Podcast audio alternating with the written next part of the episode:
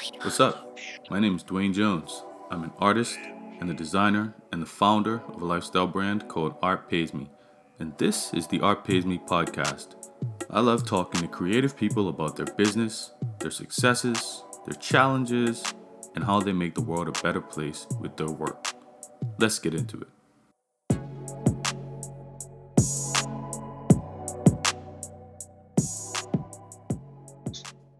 Welcome to Art Pays Me. Today we have Omar from what do you call it? Ohms Creative? That's what I always think of. Yeah, so um because people call me Ohms, um my handle right now is Ohms Create. So at Ohms Creates on Instagram. Although Omar Hopkinson or Ohms is what a lot of people call me by um website to come. So we'll figure that out. All right, cool, cool. So man, let's just check in. Like how how are you?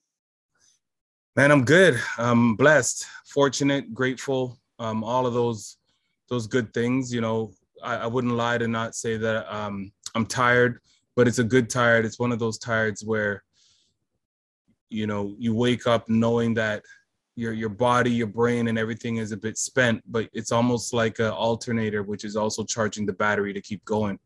And so um, I, I'm not going to deny the fact that the work is challenging um, and the work is you know bountiful.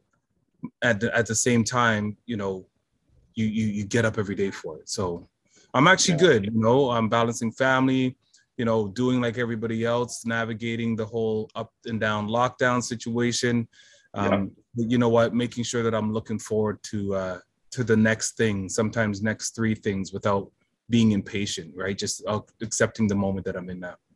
Yeah True. That's all you could do, man. It's like all you could do. So like uh time flies. We we first met because I ran into you at this uh, marked event in Toronto, and I'll be speaking at a marked event tomorrow. And uh, yeah, it's it's wild. We ended up sort of staying in touch on Instagram. And then like randomly we ran into each other in a clubhouse room last year and it was like, yo. yeah, yeah, yeah. That was that was that was you know what I think energy's like that, right? Like mm-hmm. the right people come together at the right times. Um, some environments bring us together you know, without us even expecting it. You know, sometimes it's an event where you're like, ah, I don't know if I should go or what I'm going to get out of this, but let me just show up and yeah. and that's that's the that's the rule for me not even the rule but that's the lesson for me is that as long as i keep showing up because i am the product right mm-hmm. I, I am the shelf so if i don't put myself in spaces where people could see the product displayed um, i won't be able to run into you know kings like yourself and and other people who are actually in the space looking to run into kings like myself you know what i mean mm-hmm. and so i was actually very it was almost one of those situations on clubhouse where I mean, I don't really mess with Clubhouse too much anymore, just because it's just it's just a little bit crowded on there, and I feel like everybody who never made it as a IG or Facebook superstar decided to be a Clubhouse star, which is fine. Everybody has their own thing, but I don't mess with it too much. But look, for that small period of time, I was able to connect with some really cool people that I've actually been able to keep those relationships with, and then going into a room where you know I was like, ah, oh, wait a second, is that Dwayne? And then I'm like, as much as I was surprised, I wasn't. I was like, this makes sense. And so, you know, when being able to say, yo, what up? It's me. And we were like, ah, bless. And now we can, you know, continue that conversation in not a clubhouse, but in a real life as much as we can, you know, at, at a distance um, was a really good, uh, fortunate thing. Yeah, if anything, I, I, would say that's been the beauty of Clubhouse, or was the beauty of it, whatever, wherever status it's at, because yeah. it seems like a lot of people made relationships from there. I actually learned a lot about the NFT space there that I, I hadn't even heard of it really before that. But, yeah. So it's it's an it's it was an interesting place. yeah, way. yeah. That's that. You know what the NFT space was was clearly something new to me. I think at that time it was even just very much just starting to touch the art world a little bit. I dealt yeah. with crypto stuff a little bit. You know, I'm always having my hands in something not wanting to be behind the ball. But once I started learning the NFT space, I caught a little bit from there. You know, cliques and stuff started to form in in Clubhouse and you know just in the whole NFT space altogether. But being able to have some small connections to even those who've actually blown up in that space across the border, it's still good to kind of touch in with them. But um, yeah, man, it's it's a blessing either way. You look at it, you got to find the wins out of, out yeah. of the you are. So I found a quote of yours. It says, "Never ask me what type of art or artist I am. I just understand that I'm a creator." yeah. What do you mean by that? Um, I think I don't know. I don't want to get my Kanye on, but I'm I'm a big fan of the.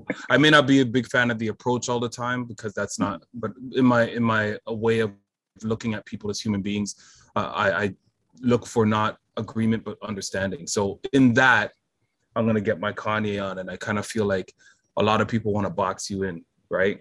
As yeah. Kanye said, marginalize you, um, you know, and that's a bigger conversation. Although as an artist, you know, a lot of times people will say, okay, so what kind of art do you do? Or what kind of artist are you? Because they they think like a lot of times you see these ads come up, they're like artist management, but they're talking about music artists, musicians, yeah. right?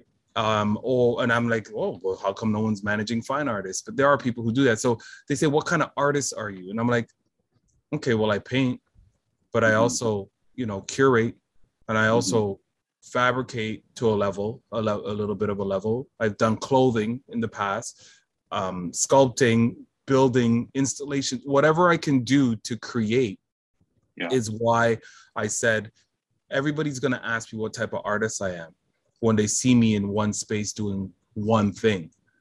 And then when they mm-hmm. see me in another space and they're like, "Oh, are you creating anything here? Or are you are you the artist here?" And I'm like, "Actually, I helped create this space." I helped create this energy, this actual experience. I've been working with people behind the scenes. So the definition of creator to me is almost aligned with the definition of leader, right? Because, mm. you know, and then artist is almost aligned with management, right? Like mm. as an artist, you just manage the stuff that you do, but as a creator, you're actually leading in the space of developing. So it's kind of like producer, beat maker, like all of these different contrasts. So I'm a big fan of the word creator. You know, you you you don't for those who are religious, you don't necessarily say God is an artist. You know I mean? You say he's the creator. So on my yeah. arm, I literally have the word you can't see it on here, but it says creator going up my arm. Ah, uh, yeah, I see it.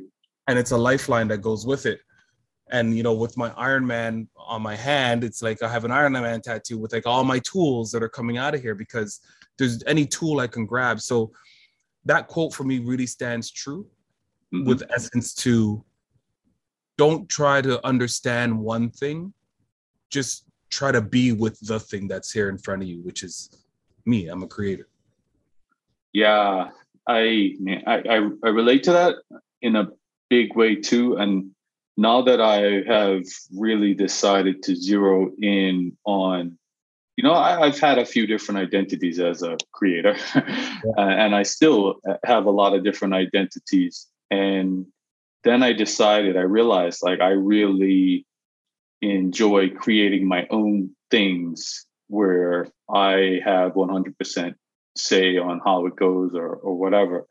But yeah. then I'm like, yo, I paint sometimes. I, I, do digital things sometimes. I do clothing. So when when I think about how I brand myself as an artist, quote, uh, then I'm like, what am I? You know, and and and you start thinking like that, like, oh, those bigger, broader words. Just th- there isn't really one thing that they can properly explain it. You know, other yeah. than creator. yeah, I know you're right, man. I've I've been referred to, and this is, you know, it's it's it's I, I've been referred to this, so I would never sort of label myself as something, but someone has called me a renaissance, man, and I'm like, what does that really mean? You know, and then you go to the Googles and you try to, and then like a person who can do almost does anything, and and and we tend to dumb ourselves down because and I shouldn't say we, but some of us in the world when we're really good at, yeah, you know, when we're really good at one thing, but then you're not just good at one thing, it's like something you touch, you you you end up being good at it. You may not be to the level of greatness that you want to be, but you actually are good at it. Like you're like, ah, this is fairly simple for me. I can do it. And so, you know, from music, even like I, I used to rhyme and used to make beats and, and produce music and stuff like that. Well, am I a produ- producer? Well, I wouldn't say I'm a puff daddy. I mean, people argue that too, but I wouldn't say, you know, I'm, I'm a ninth wonder or whoever, but you know, I will say that I'm creative enough to know what the sound should sound like. And if I can figure out the tool, I can bring that sound through. Right. Mm-hmm. If I, and so you're right. Like it's very much one of those, um, those things where you have to start accepting yourself for being greater than you sort of dumb yourself down to be just so you can fit. Sometimes we do it to ourselves. Yeah. We're, we're dumb, we're dumbing our stuff down. So I would at one at one point I was like, all right, Ohms, people are gonna get confused at your brand. I was so worried about the brand. I'm trying to catch up to these young kids on this social media, which is cool. I love it. I'm learning more about it as a tool. And then I realized I'm like, why do I have to only be a painter? Why do why do people only have to see my painting? Why do I have to only show my shoes, like customized shoes? Because there's people coming to me saying, "Oh, so you're a shoe customizer?" I'm like, "No, nah, I'm a creator." Right? Mm-hmm. Like or you do fashion people don't know that i did fashion for years starting in the 90s right and and people don't know that you know some people only know me as a, a hip-hop artist very mm-hmm. small people right very small group of yeah, people yeah. Some people only know me as a painter some people know me as a person who used to put together a lot of parties and then other people know me as fashion right that's where they know me from so depending on the ohms you got through the eras if you stuck with me through the whole thing, you would understand the full gambit of what I mm-hmm. what I do. And it's similar to yourself. You, you're you're a creator in so many different spaces. There's no need to even say ah, I can't show this. Mm-hmm. You, you you should show it. We all should be showing everything. We got to play big. We can't. We got to stop playing small. And that's mm-hmm. my mindset is. I think a creator plays big. An artist can tend to play small and stay in their basement and only do things that make them feel comfortable. You know mm-hmm. what I mm-hmm. mean? So you mentioned you mentioned that word brand, and that's where I get caught up too. It's um, that personal brand. When someone when you're trying to get the bag, you know, just yeah. put it out there, and someone's like, "What do I need to do?" or "What what do I go to you for?" You know what I mean? And and they want to know, I'm looking for X Y Z. Take this money, blah blah blah. How do you kind of get around that when you're like, well, I could do this, I could do that, I could yeah. do this. Like, how do you get them to trust you? Yeah, that's a very good question. Um, for me, I, I feel like it's been an organic, I guess, uh, uphill or even like journey. I shouldn't even say uphill, just an organic journey. Um, you know, will someone come to me right away to say, "Hey, Omar, I want you to do this mural on my wall"? Maybe mm-hmm. not. Now, more now, yes more now because um, just because, and I'll tell you why in a moment, but more now because they they actually see what I'm kind of like doing on my own. I don't even go and ask for the wall. I demonstrate. I I, I build the wall, right? Like you know what I mean. Like right. if you can't give me your wall, well, I'm doing a, a seven foot by eleven foot installation on on wood, and that's just like a wall. And then I had to start saying so to the point of like, how do people figure out your brand? I keep yeah. showing up and I keep showing up in these spaces. So the people who call me for shoe customization, they may only know the Ohms for shoe customization. So I take that back. That's mm cool. I'm gonna take that back, even though I may have ideas for the other stuff that they can probably get involved with. Even though I have ideas for things that they're in spaces that I want to be in as well. Mm-hmm. Like what a lot of people don't realize is that I have an adult educator and facilitator background. So mm-hmm. I teach and I also speak to large, I do public speaking. Mm-hmm. But people don't first of come to me and say, Hey, Ohms, I want you to be a public speaker until I actually show up in spaces and speak. And then they're like, Oh, he right. actually can hold a crowd. So now they start putting me in that category. And as soon as you show up in one space, they put you in others. So as soon as you do one panel talk, or a podcast, mm-hmm. then all the other ones start calling you. So yeah. what I do is I just keep showing up in these spaces. Now the brand part, I think if you try to force your brand, unless you're very strategic about it and you only want that to show up about yourself, mm-hmm. I think your brand's going to create itself. Right? Mm-hmm. You look at you look at the the Gary V's and the Tony Robbins. I'm just talking about those folks or the the less the Les Browns. You know, what's what's Les Brown's brand besides storytelling, mm-hmm. right? what's what's Tony Robbins' brand besides helping you reflect and think and strategize? He never mm-hmm. calls himself a motivational speaker. He calls himself a strategist. Yeah, other right? people call him that. Other people call him that. So people are going to call you what they want. Mm-hmm.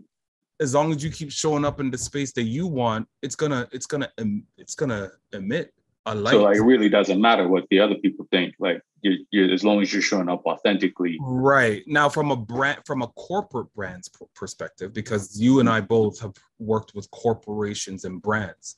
Yeah you have to be very aware of what their brand is. And uh-huh. so I then take the creator pie and pull the slice that aligns with their brand and feed them that. Mm-hmm. You know what I'm saying? So when it comes to um, working with, I don't know, I've done different things, whatever it is. I yeah. pick that piece of the pie and I say, oh, you want mural work? Okay, here's the portfolio of work that I've worked very large on. Mm. Oh, you want examples of me speaking? Here's a clip from me speaking on Art Pays Me or speaking on whatever other um, you know platform that there is. Mm. And then there's also other navigations, which I think you've experienced and you'll see. Whereas, how do you navigate? I want to say it, but the snakes in the grass that may actually be trying to cover your brand because your your I guess magnetism or connection to that brand may actually be very much more like stronger at theirs in any given moment. It's not mm. about competition, but you're still dealing with real people here who may not want to put you in a room mm-hmm. because you may just kill it. Mm. You know, and so I don't focus on that. I just if I'm not in the room, I'm not in the room, but I guarantee you it's going to come full circle at some point where the right. room's going to actually open up.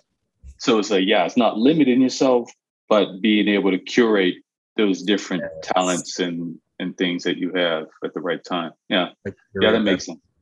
That that was a great way of putting it. I curate the brand. Mm-hmm. I curate the brand that you need to see at any given moment. Listen, Paris Hilton ain't stupid, right? Absolutely not. He is not dumb. She neither is um uh all the people Kim. they say did nothing. Kim Kardashian, none of them. These these yeah. people are brilliant because they realize, just like Picasso, Okay. And I'll give you the example of Picasso, which you may know as well. Picasso, people know as doing a style that was taken from Africa called yeah. Cubism. Right. Mm-hmm.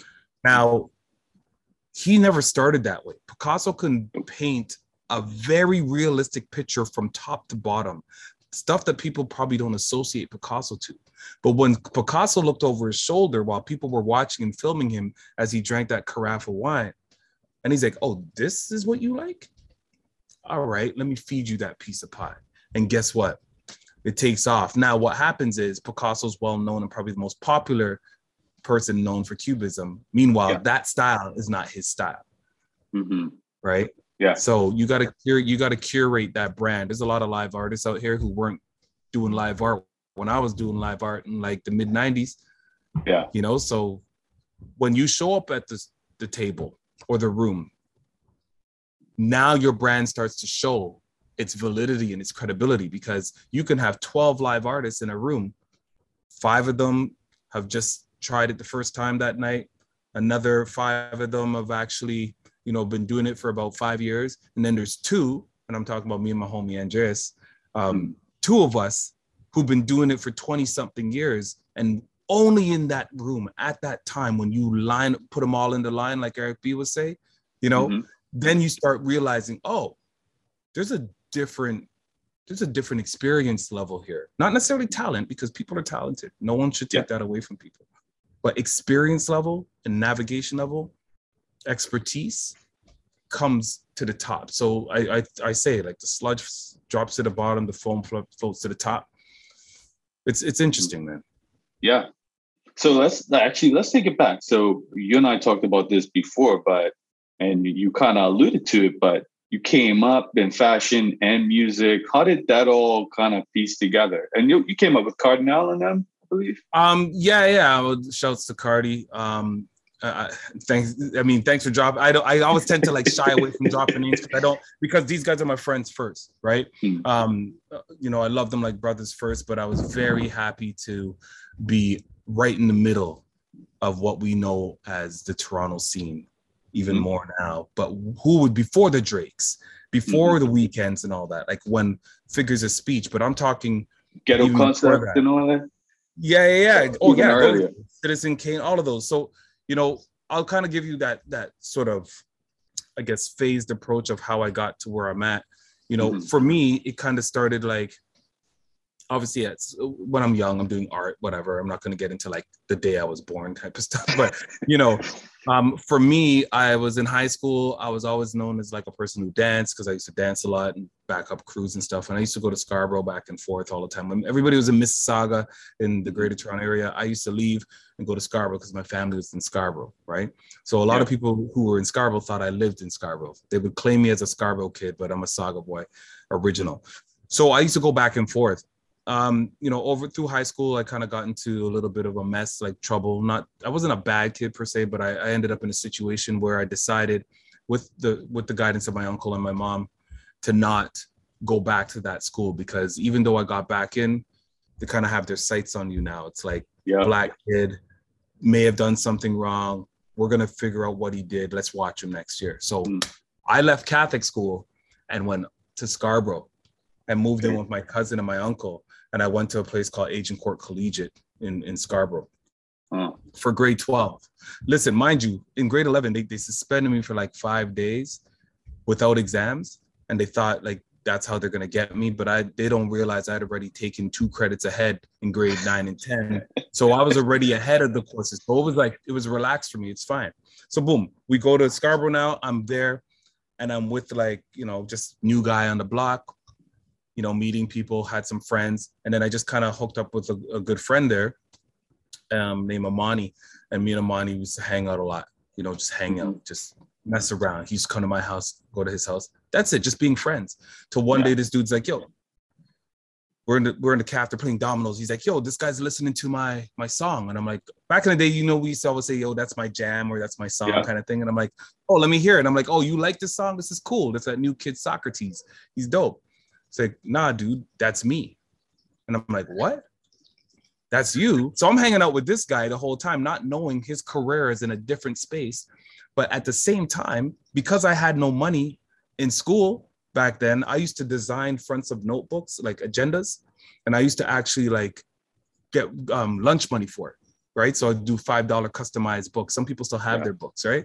But even during that time, I met a guy named Marlon Mason who's actually doing a clothing clothing design called Ga- uh, Gangsta Gear is what he called it back in the day, and he was working with a guy named Kunle Thomas, as people know as King Rain, um, okay. back in the day. And so myself, Marlon, and King Rain used to kind of hang out. This before Rain was rapping, or at least rapping in the level he was. Rest his soul, King Rain. And so I started doing T-shirts and I used to flood the school with my shirts. Like this is back in 94. So mm-hmm. I was selling t-shirts for like $25 a pop. People were like, this is highway robbery. I'm like, I'm not a flea market. Like already early, I was like trying to establish my my level of quality. Right. Boom. I'm flooding it. So now at the end of the school day, Socks is like Amani. Socks is like, yo, who's selling these t-shirts? And I'm like, that's me. So now two minds who are in their own spaces are like, oh, I get it now. We come together and he puts his arm around me. He's like, listen, man, I'm gonna bring you down to a place called Fresh Arts. I want you to meet some of my peoples down there at Fresh Arts, a community program in Toronto, mm-hmm. where we do different things. I want you to meet some of the family.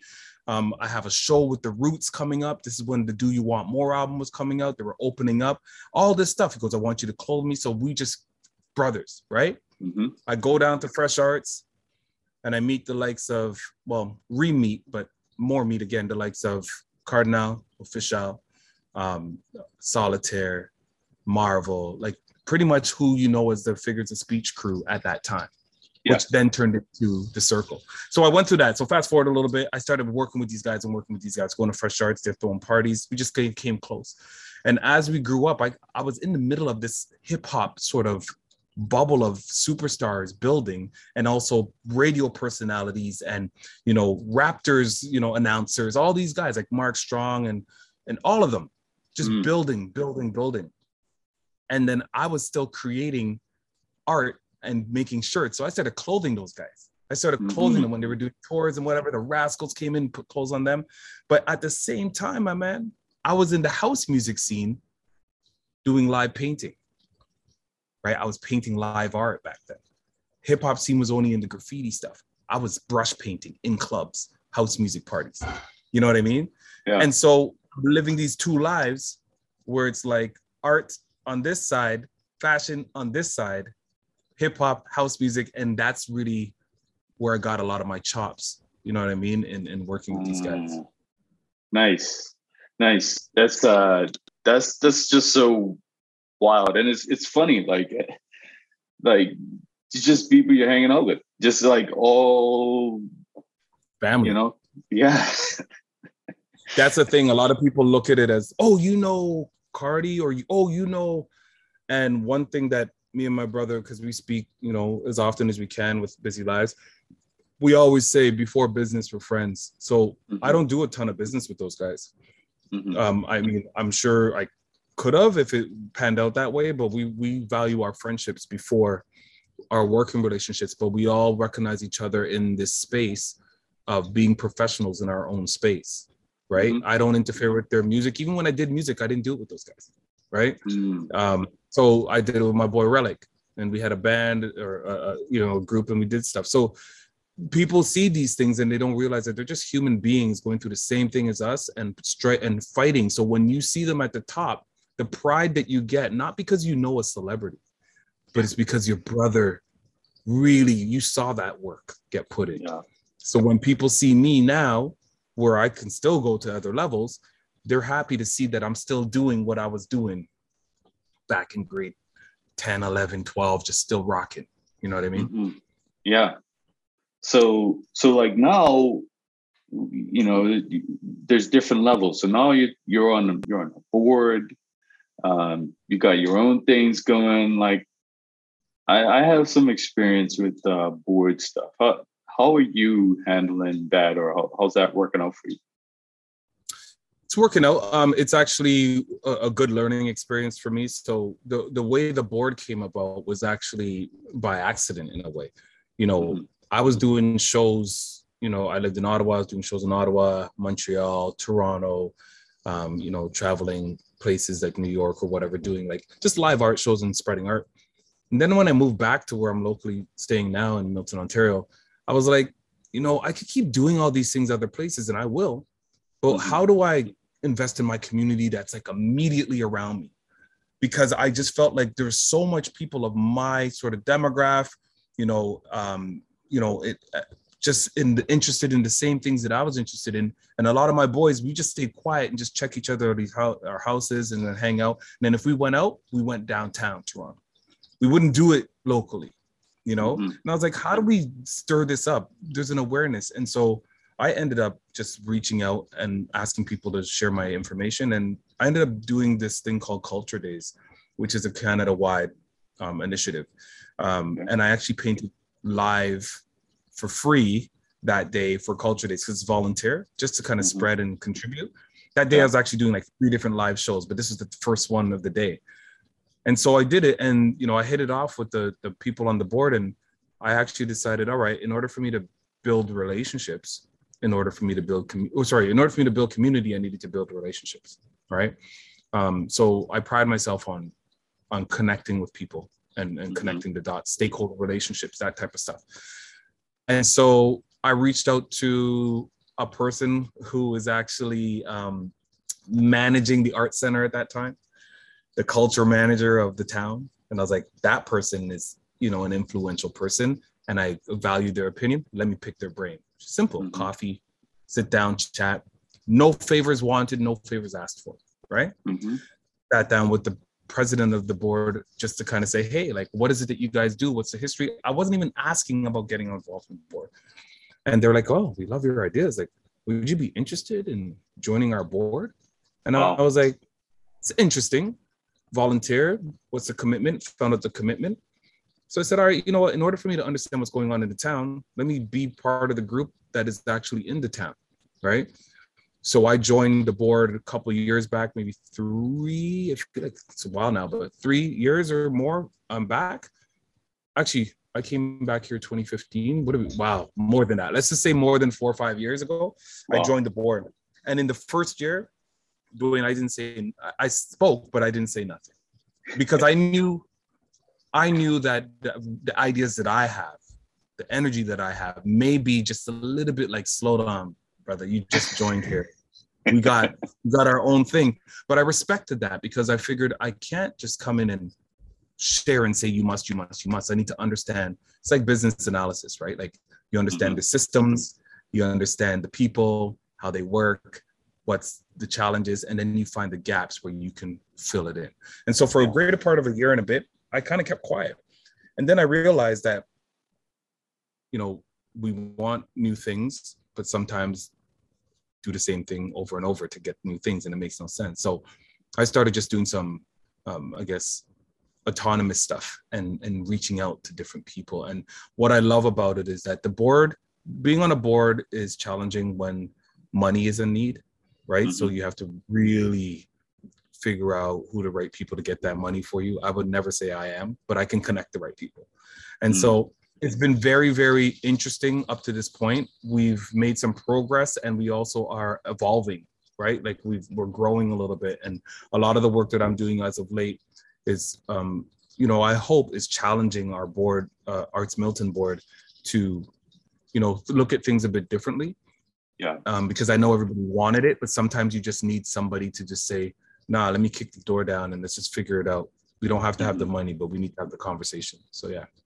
Yeah for real for real um yeah i i'm glad you mentioned that thing about like the first year or two of just listening because i felt a little bit of guilt about that when I was uh, on a board, and you know, I, I it was the same thing. I was trying to like suss out different personalities and trying to understand like who who people listen to, who people don't listen to, and who's got this and who's got got that. And I didn't want to jump in and just like say stuff without actually understanding what the hell I'm talking about. So I was really okay. trying to understand but then there's also the other side of you're like damn well if i i i could see these gaps and if i don't speak up uh, there's a reason i'm here because i i'm offering a perspective so like then you're like damn okay it's, it's going to be now or never because you could you could literally sit there forever and, and not offer your feedback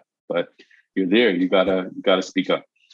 Yeah you're you're brought to that table for a voice. Um, where to share that voice is important and i think i've learned that from you know just the different career paths that i've had in parallel to my artist career as well right? Mm-hmm. you know you bring a lot of the stuff that you learned in the streets and in the hip-hop business and in your art career to your as i call it now my side hustle but what people call their day job um, you know um, and i changed that language for a reason we could talk about that later but the, the reason why i bring a lot of these things back and forth. They're transferable skills. And really, it's kind of like the Warren Buffett, Jay Z sitting beside each other.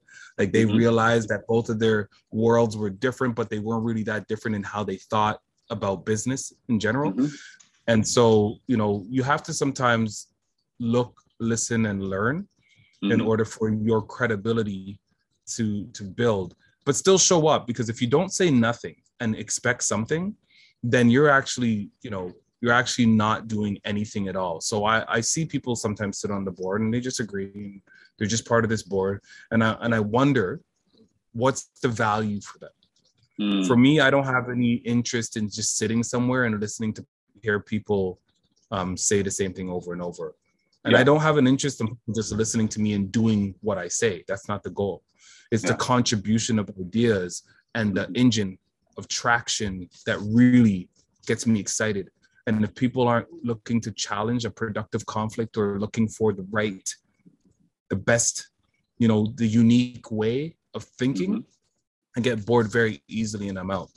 Right. Yeah. So who knows who knows what that our future holds at that board, but I know that you know sometimes there's an end of an era and the other times you just continue because there's an evolution of that thing that was Mm-hmm. Yeah, I like that you said that. That's something I thought about the other day when it comes to client work as a designer. It's like there is a part of me that dreads uh, presenting a design to somebody and they're going to reject it. But there's another part of me that loves it because the majority of the stuff that has gotten better that I've worked on is after the client came back and said, "Hey, you know, I like this, but you kind of maybe you need to add this, or maybe you should try this, or you know, honestly, you're going on the wrong path. Go a different way." And then I take a different way, and then bang, it's like, whoa, you know, we came together, and it, it feels like conflict at first, but it's not really conflict. It's just like, well, maybe it is conflict, but it, it's okay. It's it's it, it's okay to have that because it, it leads to something better. Yeah, man. You know what? You said it right. It, it, it isn't really conflict. You're 100% correct. The confliction is our egos. yeah. because, yeah. because you you have a way of the way you want to be free in your design. Or the same thing, like as an artist, when I'm doing consultations about what somebody wants, I say right off the bat, we could go back and forth about your ideas and my ideas, but there's a certain point you're gonna have to leave it to me. Mm-hmm. You hired me for a reason, and I say I say that more and more now, because mm-hmm. a lot of times pe- people are like, "Can you paint the picture of this?" And I'm like, "I can, but did you hire me to paint exactly what you have in your hand?" or did you hire me because you want my artist feel so and they answer their own questions so you're mm-hmm. right you may feel a little bit um at first people may feel a little bit conflicted and they think it's conflict but mm-hmm. really it's a matter of checking yourself saying okay is my ego being bruised here because someone doesn't like my stuff? Or is it that i think they don't like it and they're just contributing what they think can actually enhance? It's called a, it's a nice little dance yeah. right? And so when you share with somebody something and they're very you know what i like i'm not really like i'll tell you one thing. One thing that i hear a lot of is no before yes. People are very quick to say nah it's not even that. You know what i mean what I said to you was yes, it's actually what you just said. You know, like mm. it's okay that your view doesn't necessarily mimic my words. Mm-hmm. And it's also okay that I say, and here we go. And mm. you say, oh, that's that's dope. And here we go. But a lot of times people are like, nah, but, or nah, mm. it's not even like that. Nah, it's not even what you're saying because their ego is saying that you aren't saying it the way I would say it. Mm. And that's the challenge and that's the conflict. So when people don't agree, it's not that they don't want the same outcome of the best product. They just don't want that person to take that path to that product. They want them mm. to follow their path or do what they said. And great teams don't work like that. It's especially true. if the leader, especially if the leader of that team thinks like that. You know, mm-hmm. a, a true leader in my aspect, a true creator, a culture creator. That's why I would say I'm a culture contributor. You know, mm. it's a person that creates a sense of belonging so that the person who's involved feels like they're being heard, whether they're being agreed with or not. Because you can say no to someone by saying yes. Like you can say, we're not going that direction by actually accepting what they said. That's a really cool idea. I love that idea. Yo, Bill, what do you think about that idea? Mm-hmm. Bill's like, yeah, that idea is dope, and I think we should go do this. You know, have we thought about this? You know what? I like that idea, Bill. That's a really dope idea. I'm really glad that this idea spawned. Now the person didn't get their idea through, but meanwhile, yeah. you got Bill's idea, but Bill's idea is not really Bill's idea because you maybe it's your idea, and you got to mm-hmm. really figure out whether you're trying to push your agenda or you're just trying to push barriers. Mm. You know, that's that's yeah. for me. That I I like to push barriers, but egos get bruised because people and again we judge we're all we're all guilty of it but people get very apprehensive when someone says dwayne you know what? Like i'm thinking actually this way. Yeah. I think that you could have done a bit better in this design not because you're not good but because this is what i think is missing. Mm-hmm. so our choice of words really hurt people too. So i think sure. as i've as I've grown, I've really learned like, all right, Ohms, what you're saying, your impact is different, right? It's different than your intent. Mm-hmm. Mm-hmm. And then a lot of people don't inspect what they expect, so they start saying things, and then you know what I mean? Yeah, because you're you know you're focused on being right. Uh, yeah, and I, I was guilty of that too, but I don't know if in the moment I knew that.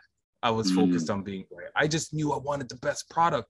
The challenge is how we communicate that comes across as wanting to be right. Right. Yeah. Yeah. So Indeed. Man. Indeed. So like we we also talked about um like juggling. You got the family and all of that stuff, and you've got you know your side hustle, and then you've got your actual things that you care about. And I'm same same boat. How yeah. how, how do you keep motivated to do all of these things? Man, I ask that same question every day, dog. Like I I literally, you know what people say? This is my my short answer to folks, not necessarily yourself, because we understand each other, but for those who tend to ask me, like, yo, how do you do that?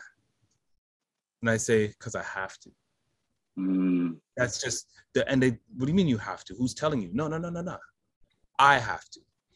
If I want to set a great example for my young kings growing up and my queen, my my mm-hmm. daughter, mm-hmm. and you know, my wife and I have developed a practice um, over time because you know parenting has no no handbook. Over time of you know parents, I, I don't know. I, I feel it's my my way of also looking at like protest versus demonstration. I'm not a big fan of protest. People are like, mm-hmm. you got to stand for something. I'm like, well, demonstrate it, right? Like, then okay. people follow you. So the kids, my my wife has her own business.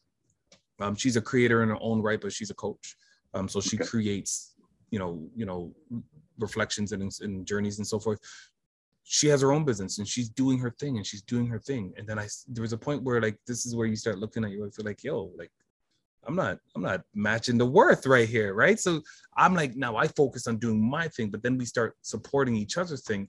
Then the kids sit back, and for them, their normalcy is their parents just going and getting it, but still mm-hmm including them in the thought and the pattern and stuff. So when I did art shows, and you know, Dion can speak towards this. I used to bring my guy, um, my my little guy, but my middle guy Noah to these shows with me. He, I said, mm-hmm. "Yo, just roll, just come." And for him at that age, not now because he's like 15 now, he doesn't want to.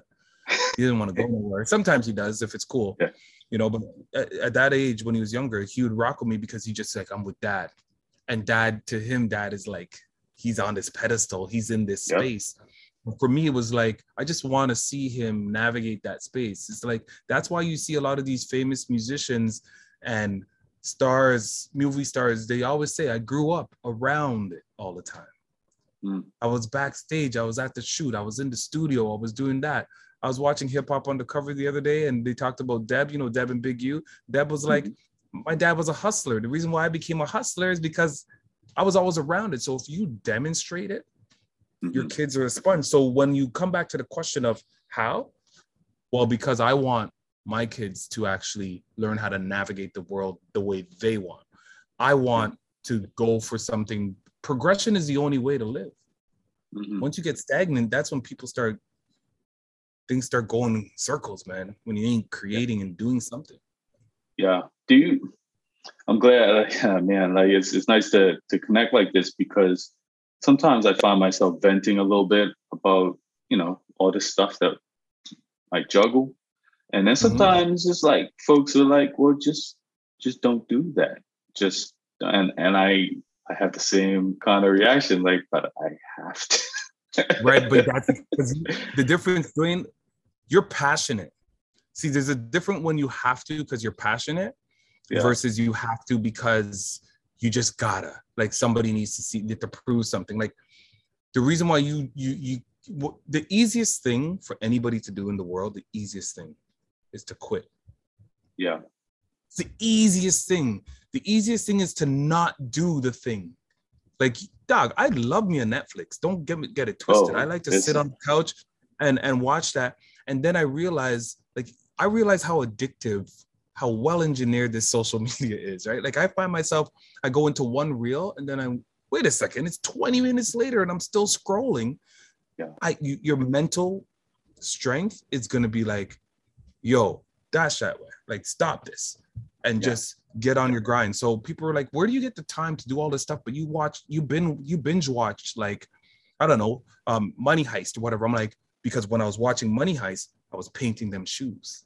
Mm-hmm when I was watching this show, I was actually doing backgrounds. When I was yeah. listening to podcasts, so I don't expect anybody to move and rock the same way we rock, where it's like a lot of different things going on. Some people need to be very focused and methodical. Mm-hmm. For me, my life is a lot of context switching and i practice to get that st- that that standard life like i practice it but it's like i have to accept that's just the way i work you know? And and don't get me wrong i've i've lacked in some areas. Some days i'm like i'm a really shit father now right? Like for this mm-hmm. couple of weeks because i'm so focused on my thing. And then i have to look back and say holmes you can't just sit back because you're doing this for a reason when you get the time the quality time is there. So you know i tell people my wife has been of great support you know mm-hmm. when it comes to holding down the house and and i hope in the reciprocal she feels that way about me when she has to get onto her things because i know there's times where it's just she has to focus on her things. Yeah. But i think it's it's something that um it's it's a really ebb and flow question and dude don't get me wrong in my head sometimes i'm like ah I have to do this man. But then i sit back to how we talked about at the beginning of this conversation and you know I think it was Dion who told me this first. I've referenced him a couple times because as a brother, he's he's he's a guy that I say he understands certain things, but I also feel like we've shared a lot of experiences. But he said the same thing, which is you can't complain that your plate is full when all you asked is to eat. and I add and I add to that, which is I finally got a seat at the table and I just wanted to eat, and now I'm feasting and I'm so full. And now you need to take a moment to say, all right, let me chew for a little bit instead of trying to shove my mouth with stuff. Pause, you know, or let me kind of like, you know, digest what I have and be grateful for the flavors that I'm, you know, take a yeah. moment to look at what you've done and say, you know what, I'm blessed. Yeah. And release that. Because once you release that, like wanting to get more, guess what happens? More keeps coming in. Yeah. On the minute, on the month, the, the bag keeps coming to you. You don't keep finding the bag. You, the bag's like shows up. Yeah, yeah. That's and that's exactly what I had to do too. Is like you know cut. Got I I felt some guilt um, about uh, you know feeling overwhelmed and and uh, like stressed out about finally getting that seat at the table that I wanted for so long. Um, but it, it took some reframing. It took some uh, dropping of certain things that I felt weren't necessarily serving me, and then sitting at a different section of the table per se. Yeah. You know, that that isn't that great, man. That you can look back at that. You know, yeah. here's the thing, man. A lot of us, because a lot of tragedies happened in the past couple of years, but just in life in general, people have lost lives. I've lost a lot of people around me. I did. I look back at people that I used to hang with in specific, you know, environments, whether it be bars, you know, just chilling out, going to each other's house, doing all kinds of foolishness. Mm-hmm. Um, even though I was still working at those times. And when you look at it, the guilt is survivor's guilt and mm-hmm. imposter syndrome showing up because you don't believe that you're here right now. And as soon as you say, I deserve to be here right now, that's when your king, your crown starts shining. And that's where you have to allow people to decipher. Because if you're a good soul, you're going to be a good soul. But you got to allow people to decipher whether you're confident or arrogant. Mm-hmm. Because I guarantee you right now, I had people say to me, "Oh, you're a really nice guy. I really thought you were arrogant at first. I'm like, why? And they're like, I don't know. I'm like, you never even talked to me. Mm. And that's not my problem. So if you don't choose to talk to me and you assume something about me, yeah, that's your soul to carry that. I that I'm when you're mad at someone and assumptions are going around and you're like, this person's that way, and I you're angry and stuff. That person's over there chilling because mm-hmm. they ain't even watching you. Yeah, yeah. You know. So yeah, man. Give yourself flowers, brother, because I think what you're doing is is putting on a platform for artists creators like myself in all spaces and it feeds your soul because you're actually contributing um, it's kind of like you know just because we start as designers and artists it doesn't mean that's our our story mm. we may mm. actually serve bigger things outside of or around or within that space that impact people's lives differently you know one thing i heard um i was listening to a talk by our, our, our good friend Oprah, not our good friend, but you know what I mean? and, and she said, she said that how she when she opened up her her girls' school in Africa, I guess it was. Mm-hmm. Um, she was, you know, she came back and she went right to Maya Angelou's house. Sorry if there's like a little bit of water sound. I don't know if you hear that. Um, Maya Angelou's house, and she said, Maya, I open up my girls' school. This is amazing. This is gonna feed my legacy. This is gonna feed my legacy. And Maya Angelou's like, girl, you're foolish. You don't know what your legacy is gonna be. He's like, hold on, you gotta understand. Like Nelson Mandela was there, everybody was there. This has to be part of my legacy story. She's like, nah, she goes, You don't know what your legacy is going to be. She goes, Your legacy will be the hearts of the people that you touched. Hmm. So when you think about what you're doing right now, I'll always remember this. Every artist who's been on your platform who never got an opportunity to be on other platforms will appreciate this platform. And when mm-hmm. this platform continues to grow as it's been growing, they're going to be like, yo, you know, I I mess with I mess with Dog because this guy actually was selfless. And at the same time, it's okay to be selfish because the selfishness is not bad. Like it's good for you to get this so you could promote your brand so that you could keep building your brand. So yeah. if I can help you build your brand and you can help me build mine, whatever that brand may be in the end, then like let's keep rocking. That's that's what I'm that's what I'm talking about. Yeah, for sure. So I don't want to keep you for too much longer. I'm good, uh, man. Whatever you want to rock with, man. I'm good got I got a few questions though. Um, what are you listening to right now? Ah, that's a beautiful question, my man. Now, only say that, and I'll tell you in a sec. But the only reason I say that is because it, you can tell a lot about a person for what they have in their tape deck. See how 80s oh, I am now tape deck? Um, because when I used to teach classes, you know how they do these icebreakers? You know, yeah. at the beginning, like facility, like if you're on an island, whatever. I'm like, stupid. I'm like, listen, what you got playing in the deck right now. And everybody will share the music and then you would find this cultural common commonality like cultural ground. Anyway what i'm listening to right now um at all points and at any points of my life i could be listening to house music okay? So that's one thing. I'm a, I'm a house music fan um but the biggest thing that i have in my deck right now is um the bodr from snoop Snoop's new album, I think, is probably one of the best albums in the past three to four years. From really? top to bottom, I felt like it was Doggystyle, but also within Doggystyle, the album, but also in a current situation. It felt like that tribe. You know, you could put on tribe from the top and play it all the way to the bottom, and it just mixes properly through. Mm-hmm. Beautiful. Um, that's that's big for me. Throughout the whole month of February is Dilla month, but it's Dilla all day for me all the time. So the way I I and you know I'm in a couple of hip hop groups in my my chats, and these guys are very focused on Griselda and Conway yeah. and and all of that stuff. But um, just most recently, I think the last thing I listened to, which was last night, was the LA Leakers, Conway and Skis um, uh, freestyle on there. But yeah, album wise, it's been it's been that Snoop um, in the past couple of days. Nice. What do you think about that uh, J. Cole and Benny the Butcher. You have you heard that one? Yeah, yeah, yeah, yeah. I'm a big J. Cole fan. I think J. Cole's actually been be touted as number one. You ever. think so? I think I, I think guaranteed he's he's surpassed people already. They don't even actually put him on a list anymore. He's he can't be on a list anymore. Even above Kendrick?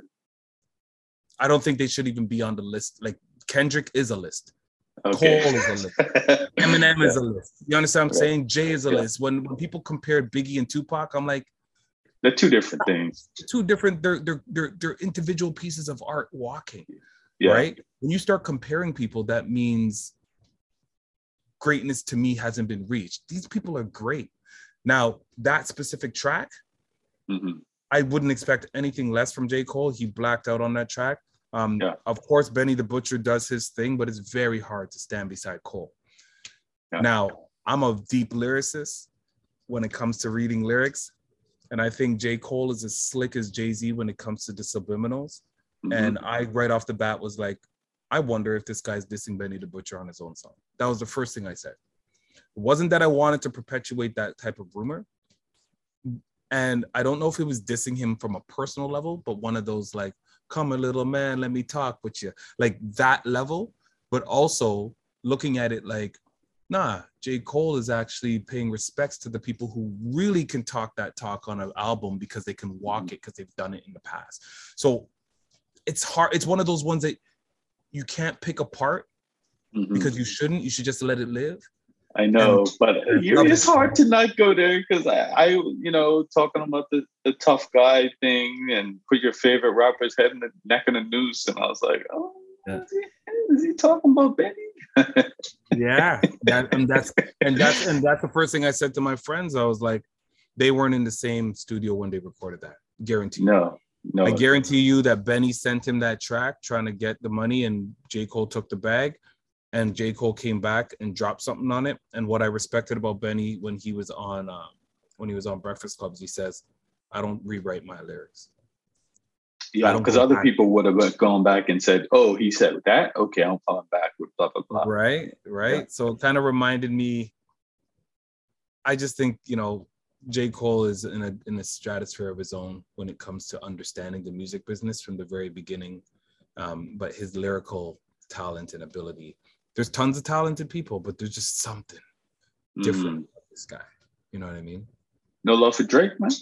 Just lots of love for Drake. Oh yeah, of course, yeah, okay. mad love for Drake. I think Drake is his own artist. Again, Drake's a machine though, right? Okay. Like I don't think you're talking about Drake as an individual. I think you're talking about Drake as a complete packaged artist. The whole OVO, immense skill and talent and business sense to understand that those ghostwriting rumors are going to die very quickly because guess what? We always the lovers of like the true purists mm-hmm.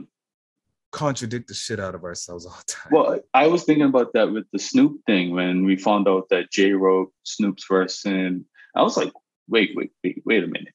yeah, I, I knew I knew Jay wrote. I know I knew Jay wrote a lot of Dre stuff. I knew Dre was getting a lot of stuff written for him from the past. Like Ice Cube was writing everybody for sure, and yeah, but I didn't realize until recently that Snoop stuff was written by him too. And for Snoop and to be humble and say, you know what, I'm a rock with this. See, you know what we don't do? We don't condemn the Michael Jacksons who didn't write their own songs. No, we don't. But and and Michael can write. Drake can write. His pen is mm-hmm. nasty, mm-hmm.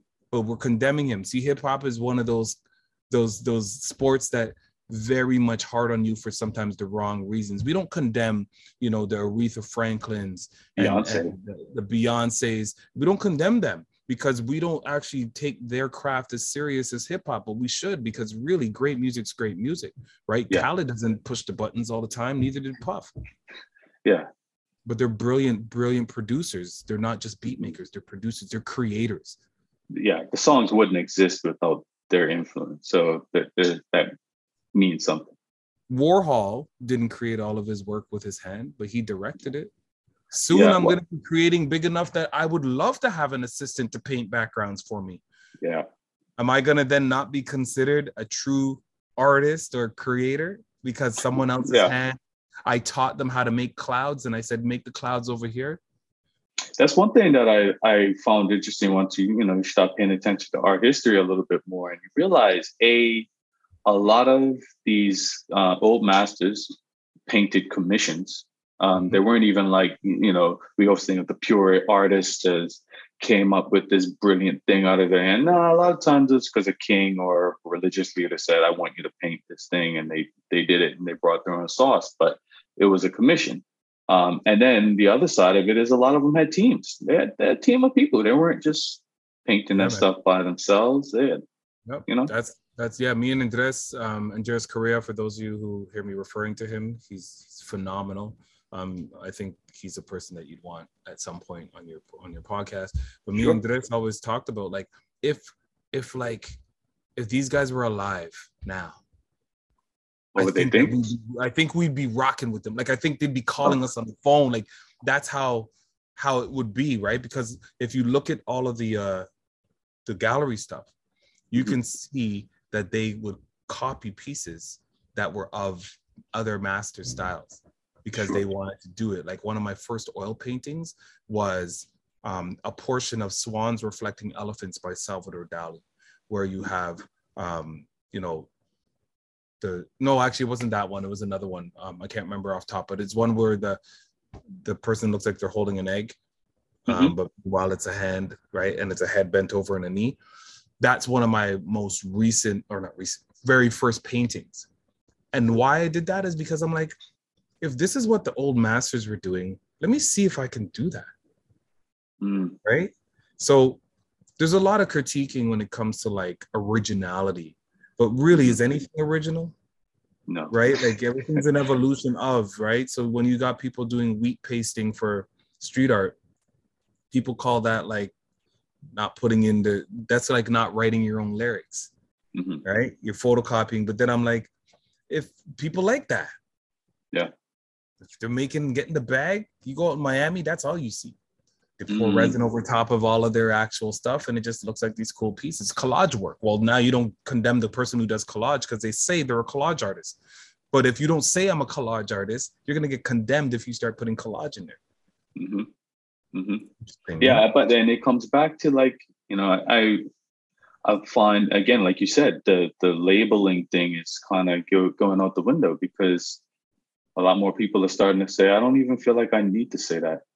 I'm just I'm just making something. And I've seen a lot of people just call themselves painters, but there's uh, there's definitely some collage stuff thrown in there.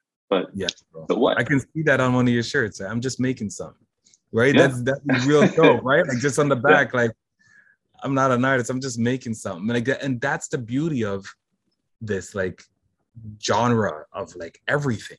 Like mm-hmm. hip hop is not really just hip hop. Not anymore. No, it's it's a pop music. It's yeah it's popular music. Mm-hmm. Uh, that's why I, I mean, I, Drake gets hated on, but I, I like him for that. Um, yeah. He, I see him as a pop star, but I also see him as a rapper, and I think that's okay. I see same with Doja Cat. I see her as a pop star, but I also see her as a rapper, uh, and I think that's it's okay to be both. Why Nicki's not? the same way, right? Nicki, so whenever yeah. they always say, "This is the funny thing," I watch Drink Champs, and and they always ask the question, Nicki or Cardi B. I think out of everybody, one person picked Cardi B ever. I don't even know who, but they know Nicki got that those bars. Mm-hmm. People who are on Drake's team, not team team, but like people on Drake's like supporters, yeah. they know. They, they don't even need to defend it. When people start telling me about, well, what about this? I'm like, we're not talking. I don't want to. I'm not here to convince you of what you already believe. Yeah, like you know, it's your choice. He's nice. Yeah. Yeah. Cool. And it's the same for Cardi too. Cardi look at people look at Cardi as this commercial. He crossed over on purpose because he knew what that bag was. But don't get it twisted. Cardi's an original reggae sound man. He's an mm-hmm. original mm-hmm. DJ. He was Saukrates' first DJ, backup DJ.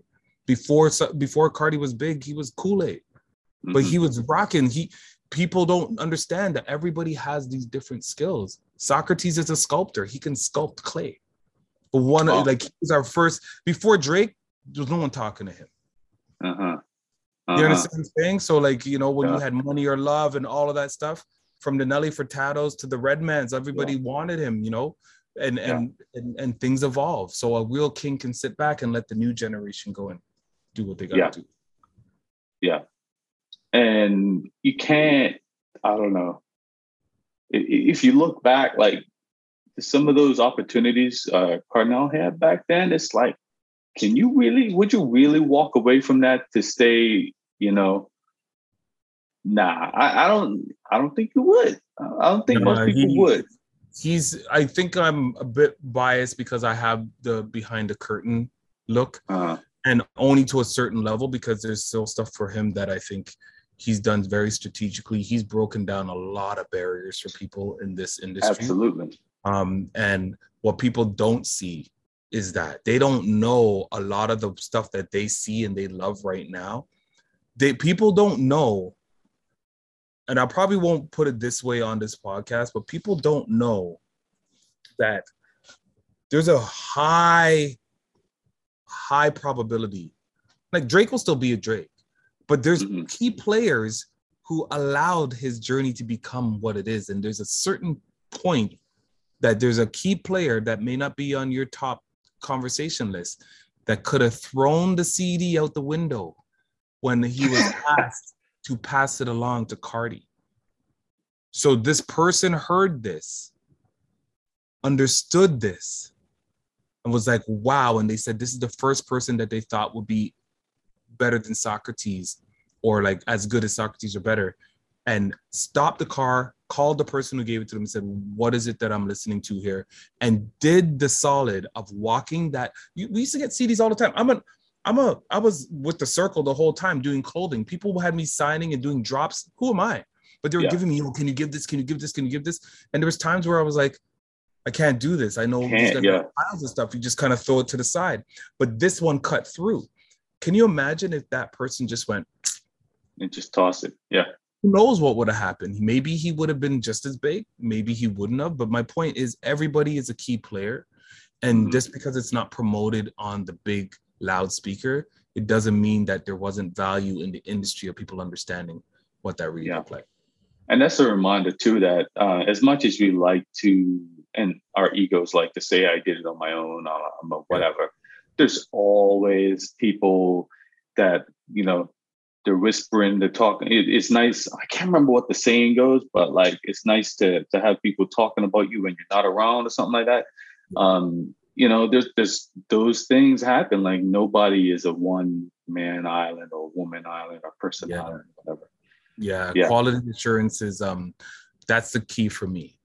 Mm-hmm. I want if anything of my brand, whatever that brand is to, to be, I want there to be a quality assurance. When I leave someone will talk to about me in with integrity knowing that i'm a, about my word. I'm, I'm, I'm a true i'm a real man. I, I don't i don't play games but at the same time as i don't i don't lie to you about anything what you get sees what you get. I'm yeah. a true person so that when you walk away quality is when people quality assurance is when you it can happen when you walk away mm-hmm. right when no one's looking not just when someone shows up and all of a sudden you're doing good do yeah. good as if someone's watching all the time and that's why the live art scene for me was a good training ground for that because people were always watching so what happens is when i'm in my studio it always feels like someone's watching me i, I think mm-hmm. of the show not just the creation how is this going to show yeah. Yeah yeah did you i filmed um i did an instagram live while i was painting this past weekend for the first time nice. and I've been so nervous about painting in front of people. I've done one live drawing thing before, but um, it's crazy how like eventually, probably within five minutes, it was like nobody was watching it. it just didn't matter. I didn't care. Did you ever yeah. feel like that, like nervous when you first did it, or is it like um, whatever? I can say that I was fearless when I first got into it because when I came out of college, it was me and Andres. Actually, it was Andres who was actually doing live art in the clubs in Toronto first. Uh, okay. And then he's like, yo, Ohms, let's get that work in. And then he brought me in and I started doing live art with him everywhere. The one time I felt a little nervous was um, Art Battle, right? Okay. So I was part of Art Battle in their very early days when it was strictly Art Battle Toronto. I know one just happened last night um, at at you know the Great Hall, but I was there when it was Art Battle like 11. Mm. Now there's like worldwide art battles. They've trademarked the name. There's art battles in many countries now. Right. From this art battle and other art battles, but you know further on. And I remember going to that first one and just watching and thinking, this is a really dope experience. I've done live shows. This is nothing, right? 20 minutes, I'll rock this came back and what they used to do is they used to do like a draw out of the hat. So they'll have people who signed up and then they'll have a draw out of the hat and whoever put their name in the hat when they came in, like they paid their fare, put their name in. You come with brushes just in case your name gets called. And if your name gets called, you're up. So, yo, know, doing my dog, I literally put my name in this hat. I came back to Art Battle like 13 or something. When I came back, I put my name in the hat. You know, it's like a lottery. You don't think you're gonna get called. So I yeah. was going, I was going in on the red stripe, right? Like I was, I was on the red stripe. I, had, I think I had about three or four by the time, you know, I mingled because they're small bottles. You just cut. Yeah, them, right? yeah. And when they called the names, this is how they called my name. O M S, because no one always knows they ohms, which is fine. Um, O M S. And I'm like, what? And someone's like, yo, that's you. And I'm like, oh, oh, oh, oh, so now I'm like, I wasn't rem- thinking. But then I got cool and I'm like, all right, this is whatever. I'm gonna rock this. And I got in my head. I, I sat there and I started painting. And as the music was playing, which I'm used to, and as the people were around, which I'm used to, I started seeing it from a different way. I was like, oh my gosh, I'm not the showcase that people automatically like. I am in competition with people that I'm actually competing against. So I started thinking like, oh, I'm in competition. I hope they like me. And as soon as you got this, I hope they like me stuff, then my nerves got the best of me. And so in that art battle, I didn't win.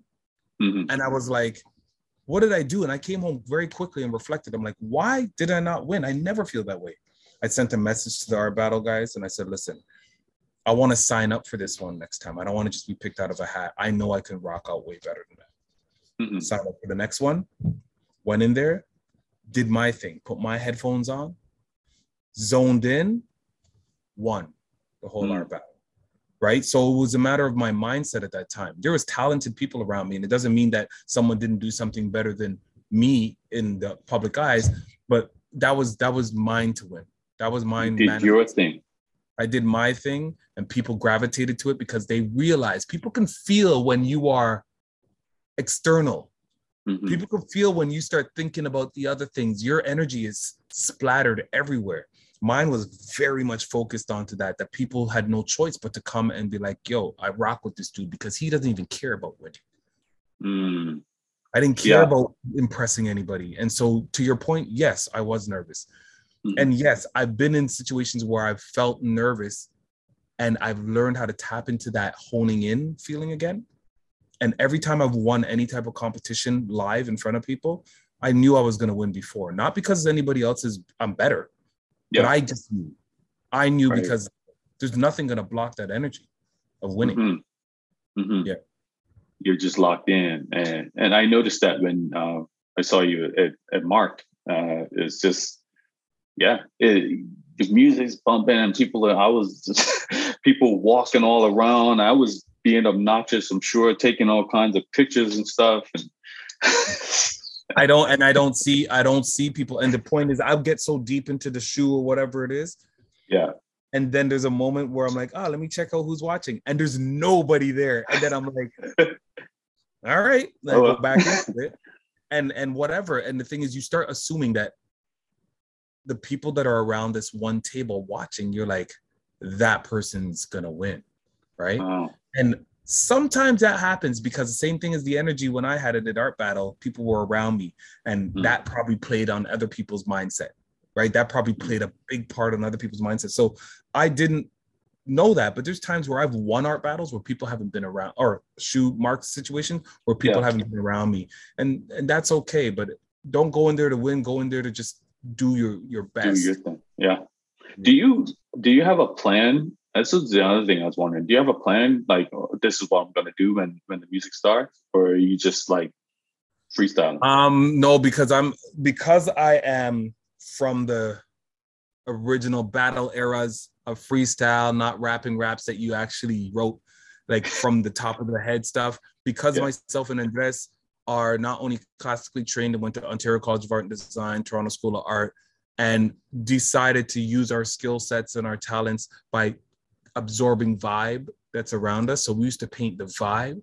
Because of ah. me coming from that, whenever I did art battle, I never came in there with an idea. Wow. You see people now, and I don't disrespect them, I love it. But there's people now who are practicing for weeks with timers, my dad. Ah, like, that makes sense practicing. And so when they come in, you're like, how the hell did this person know where they're gonna go? And that works sometimes. And I've beaten people who practice because mm. You can tell that, oh, you you drawing that. Obviously, you practice that. I, that doesn't impress me. Oh, this person's actually coming from their heart and their spirit. You know what? I appreciate that. But you have to also read the room. You got to see what kind of eclectic people are around here. You see people who are very much trying to be something. You know that they're gonna assimilate the things that are actually popular. I didn't right? even think about that. Like you could tell sometimes the dope freestyle, say or LA Leakers or whatever. Mm-hmm. You can tell when it's a dope written that they're just like kicking, or you can yeah. tell it's a dope freestyle that sounds like it could have been written, but it's clearly a freestyle because there's like a little bit of a stumble in there, a little bit of a yeah. human thing in there to make you realize it. And if that art piece lacks that human element of whatever that's clearly on the cuff, like off the cuff, like it, yeah. loses some personality. But sometimes, sometimes there is like a framework, right? Like in your brain, we we deny it, but our brain's coming up with things all the time, right? So even driving down there, I'm like, ah, I'm probably gonna do a scene. Nah, I'm probably gonna do a a, a person, and then I'll go from nah. I'm gonna probably do this. I remember the art battle that I won, the first art battle. Mm-hmm. I did like my regular guy with headphones and like my sons and stuff, like the stuff that I did at like a lot of the live shows, stuff I yeah. know. So technically, it was planned, but in practice, but not for art battle. Yeah. The second round, I threw all of that out the window. I'm like, you know what? I'm gonna rock them now completely different with an abstract piece, an abstract impressionism piece, and I'm gonna move with freedom. Mm. People were like, "What is this guy doing? He's just slicing up the place," and then it started coming together. And then people were like, "Oh, I mm-hmm. get it. Right. So people now, it's a performance. Yeah. People don't realize that live art is not just the painting. It's it's like the music business. The art is like 10% of it. It's the performance. It's the performance, yeah. Yeah. yeah. Cool. So, um, if there's any piece of advice, I mean, we've been given nothing but advice all this time. Yeah, yeah, yeah. but what would you what would you give?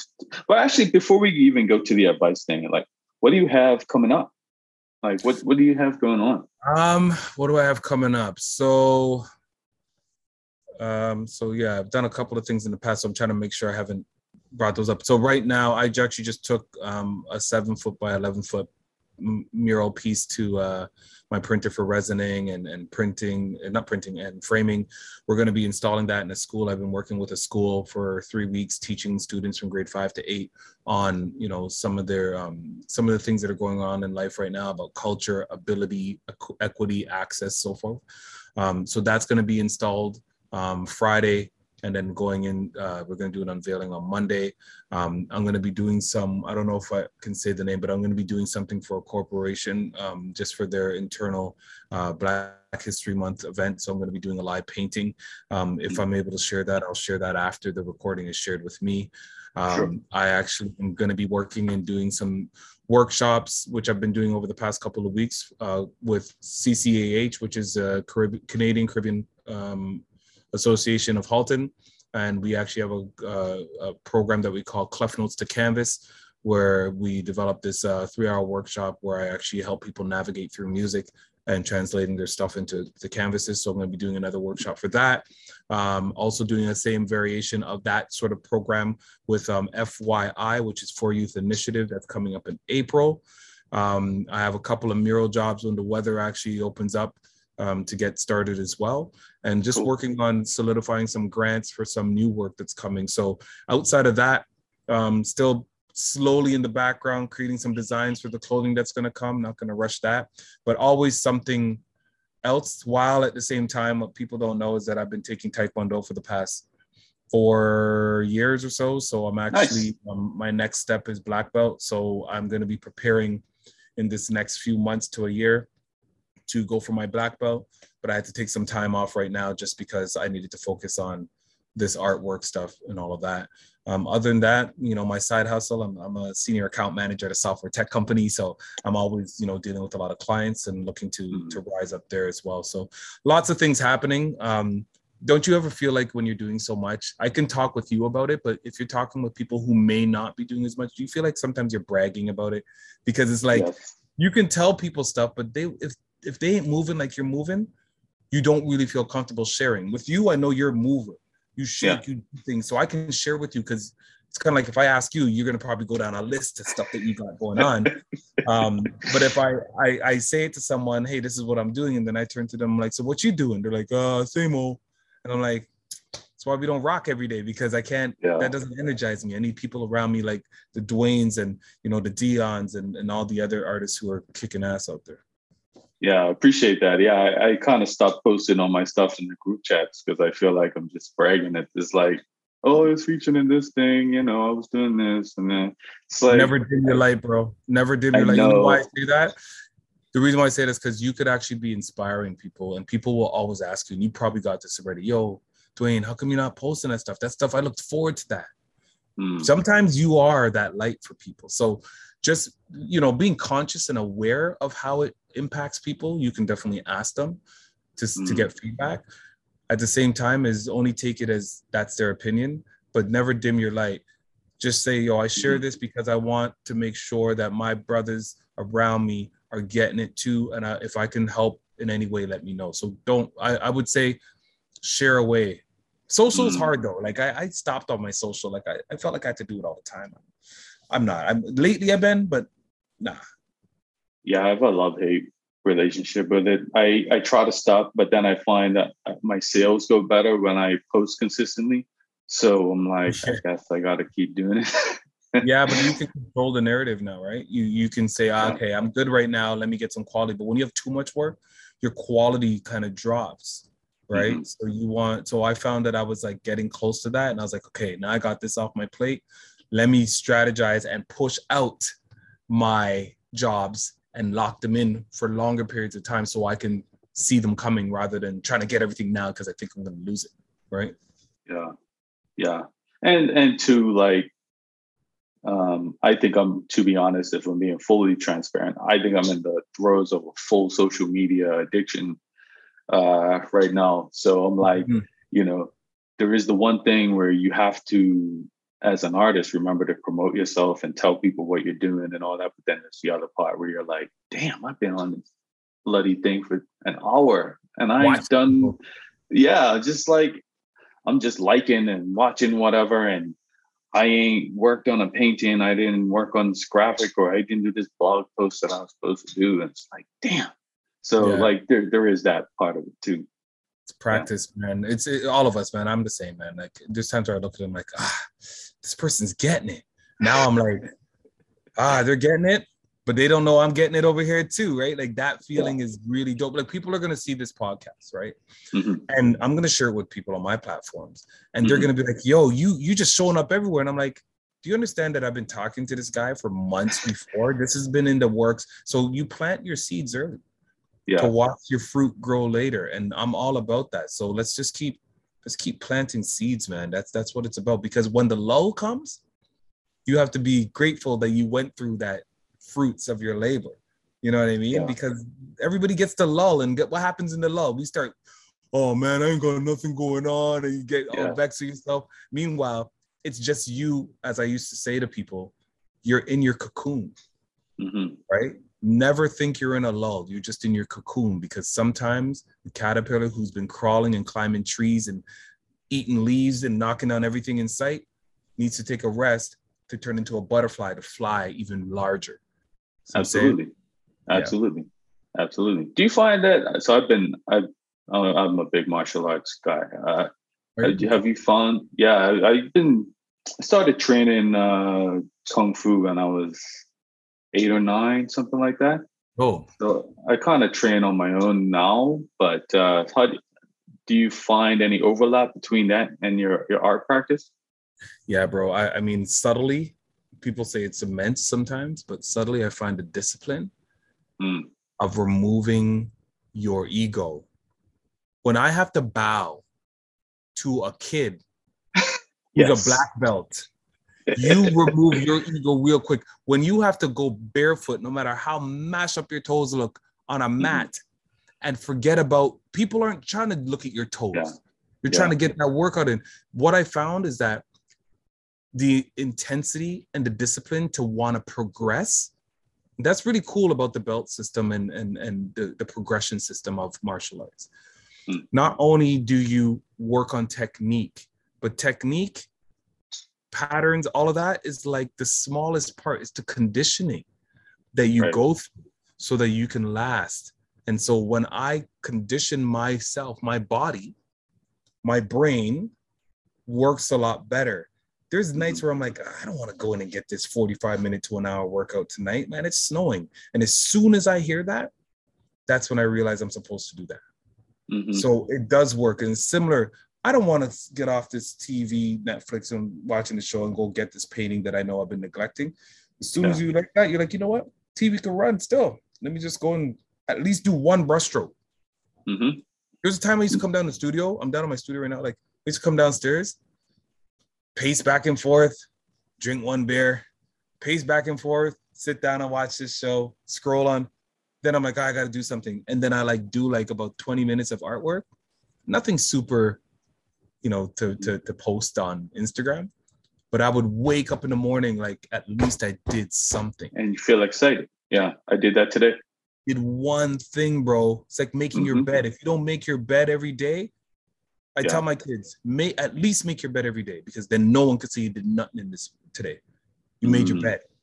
You know what I mean? Mm-hmm. You can lie yeah. in it that's been my um my uh New Year's thing actually because I, I fell off with the martial arts thing and um and I just said you know every day I'm going to go and move and I find that the majority of what I end up doing is some kind of martial arts thing from that I knew back in Isn't the day. Amazing? Isn't it amazing? Uh, people probably know that you do it, and there's people who know I do it, but it's not the thing that I promote the most because no. it is an art form. So you know this is another art form right yeah. the, the, the, the moves the way your hand is positioned the way you're chambering all of these things your impacts less effort more more you know form and and, mm-hmm. and all of that stuff it's so key and then you just feel good about yourself that you have this thing that is dear to you that is only personal to you yeah. like i didn't i don't maybe i did know but i didn't know that you were into martial arts as much as you were and look at the commonalities that we've just learned about each other is that yeah. you know i don't you don't see me posting all any martial arts stuff you see me post my mm-hmm. kid but you yeah. don't see me posting mine so when people are like yo so what belt are you at you do taekwondo and i'm like yeah my next belt's black belt so now people like, are like really so you're doing art you're a parent you're on this yeah. board you're doing these shows you're doing these things and you're doing martial arts yeah so high achievers, in my opinion, high achievers don't just do one thing. Creative. For sure. And that's that's kind of like it's funny because yeah, I, w- I was known. That's just another one. People know me as a martial artist. That people know me as a basketball player. People know me as a fine artist. People know me as, you know, yeah. in information manager.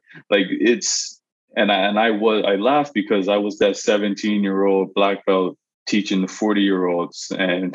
uh, That's amazing. it is what you know. It, it is what it is. But like, um, there is something to that. There's something. There is a, a good overlap. I think that's kind of why I think I felt myself being drawn back to it in, in yeah. recent months. The easiest thing is to quit, right? Absolutely. We could have easily Absolutely. stopped at whatever belt and say, "Yeah, I took martial arts," and hold on to that. It's like parents telling their old stories, right? Like it's mm-hmm. like, "Yeah, man, you know, back in the day, I had a band." So how come yeah. we ain't doing that band now? Well, you know, eh. like just do something, man. Do something. Yeah, and and the, the thing I love about it, even though I'm not with a school officially, like I'm a martial artist for life, and you'll be a martial artist for life. Like it's just something that it it stays with you. Yeah, bro. I'm very happy I did it. Um, you know, it was it, it started with a friend of mine who had passed away over just before the pandemic. Um, and because he actually told me to get involved with it, you know, and I was like, yo, you gonna do it too? He's like, well, you know, I'm kind of doing a lot of other stuff. And I'm like, yo, you're whack. You, you got me into this. You're not gonna do it with me. And, you know, I continued to like it. And then, you know, when when he passed, I said to myself, you know, in his name, at least in his name, not only because it's for me, because it is for me 1st mm-hmm. but also in his name, I'm gonna get all the way to black belt. And even if I don't continue to go to my second or third or whatever dance, you know, at least I got to that point and I'll continue to be a martial artist and practice the craft because I find that the release, the cognitive memory of that helps mm-hmm. train the mind to be better in art, you know? And so it's one of those things, man. I fell off too. Pandemic ain't a joke, right? Like it's like you just like screw it. I'm just gonna chill, right? Yeah. But now you want to get back at it yeah one thing i'll like i'll i'll say and I, um the interesting thing about getting that black belt and it's something that was said to me and it's it's literally how i felt. Like once i got there i was like man i'm a beginner. I know nothing. It's yeah. um you hit that point where you're just like oh yeah every you see it differently. It's weird. And it's just a stupid thing on your waist. Dude it's so true. Like to get the black belt in taekwondo i'm not sure if it's the same in but now you have to do all you have to demonstrate all the patterns right so even though i know now the the last pattern just before this belt for me to remember my yellow belt pattern, the simplest of patterns, I, you it's have to now back. It's hard to remember because I'm I'm used to all of my my inside blocks and you know my kicks or whatever, and my back stance, all these things, but I couldn't do a basic walking stance and like punch in a high block like in a mm-hmm. in a three second pattern. So now what I'm doing is I'm now going to go back through that because as you get to that black belt stage, you realize I know nothing. Yep. Those basics are so important. And, you know, it's easy to say, hey, but, you know, whatever, I want to know how to do that triple spin back kick thing or whatever it is. Um, but I had one of my instructors, I used to watch him compete in the international stage, and he used a front kick and a reverse punch. And See? Basic ass. moves, guy. basic, basic moves, right? Like it's just like a right one yeah, punch. That's it. You know what I mean? You're blocking and stepping aside, but then people always see the fancy stuff and think Bruce yeah. Lee and think all these things. And really, Bruce Lee will tell you the exact same thing. It's like it's be simple, keep it simple, be like yeah. water. As long as you know the basic moves, you can you can navigate. Absolutely. All right. Um, on that note, um, where can people find you online? So people can find me at Ohms Creates. That's O M S Creates, C R E A T E S on Instagram. It's Ohms Creates across the board on Facebook, but I prefer Instagram. Um, Twitter, somebody else has Ohms Creates, and I had to use Ohms Create. I'm not the biggest Twitter person because I'm not really trying to follow the news that much, but I will mm-hmm. be launching a website soon enough. So um, that I I will actually promote that on my actual Instagram once I actually figure what domain I want to go with. It might just be my name, um, OmarHopkinson.com, which I had in the past. Um, other than that, people could hit me up at that, you know, my contacts on uh, IG as well, and we can get it working. But, you know, I'm always here to have a conversation. If I don't respond right away, it's nothing personal. It's just I suck at the DM stuff and, you know, I know to get busy, but yeah. Cool. Ohms, thank you very much for doing the show. And, you know, we're going to build at some point. We talked about collabing at some point and all of that stuff too. So, yeah. I appreciate that, man, for sure. Thank you so much for having me. Art Pays Me podcast to the world. Yes. Thank you for listening to Art Pays Me. Thank you to Langy Beats for the theme music. You can find more of his music on YouTube. If you got anything out of this, please rate, review, or leave a comment on whatever platform you're listening. You can find out more about Art Pays Me at artpaysme.com, or you can hit me up on Twitter, Instagram, Facebook, and Clubhouse. I'm at Art Pays Me on all of those platforms. With that, we're out. Peace.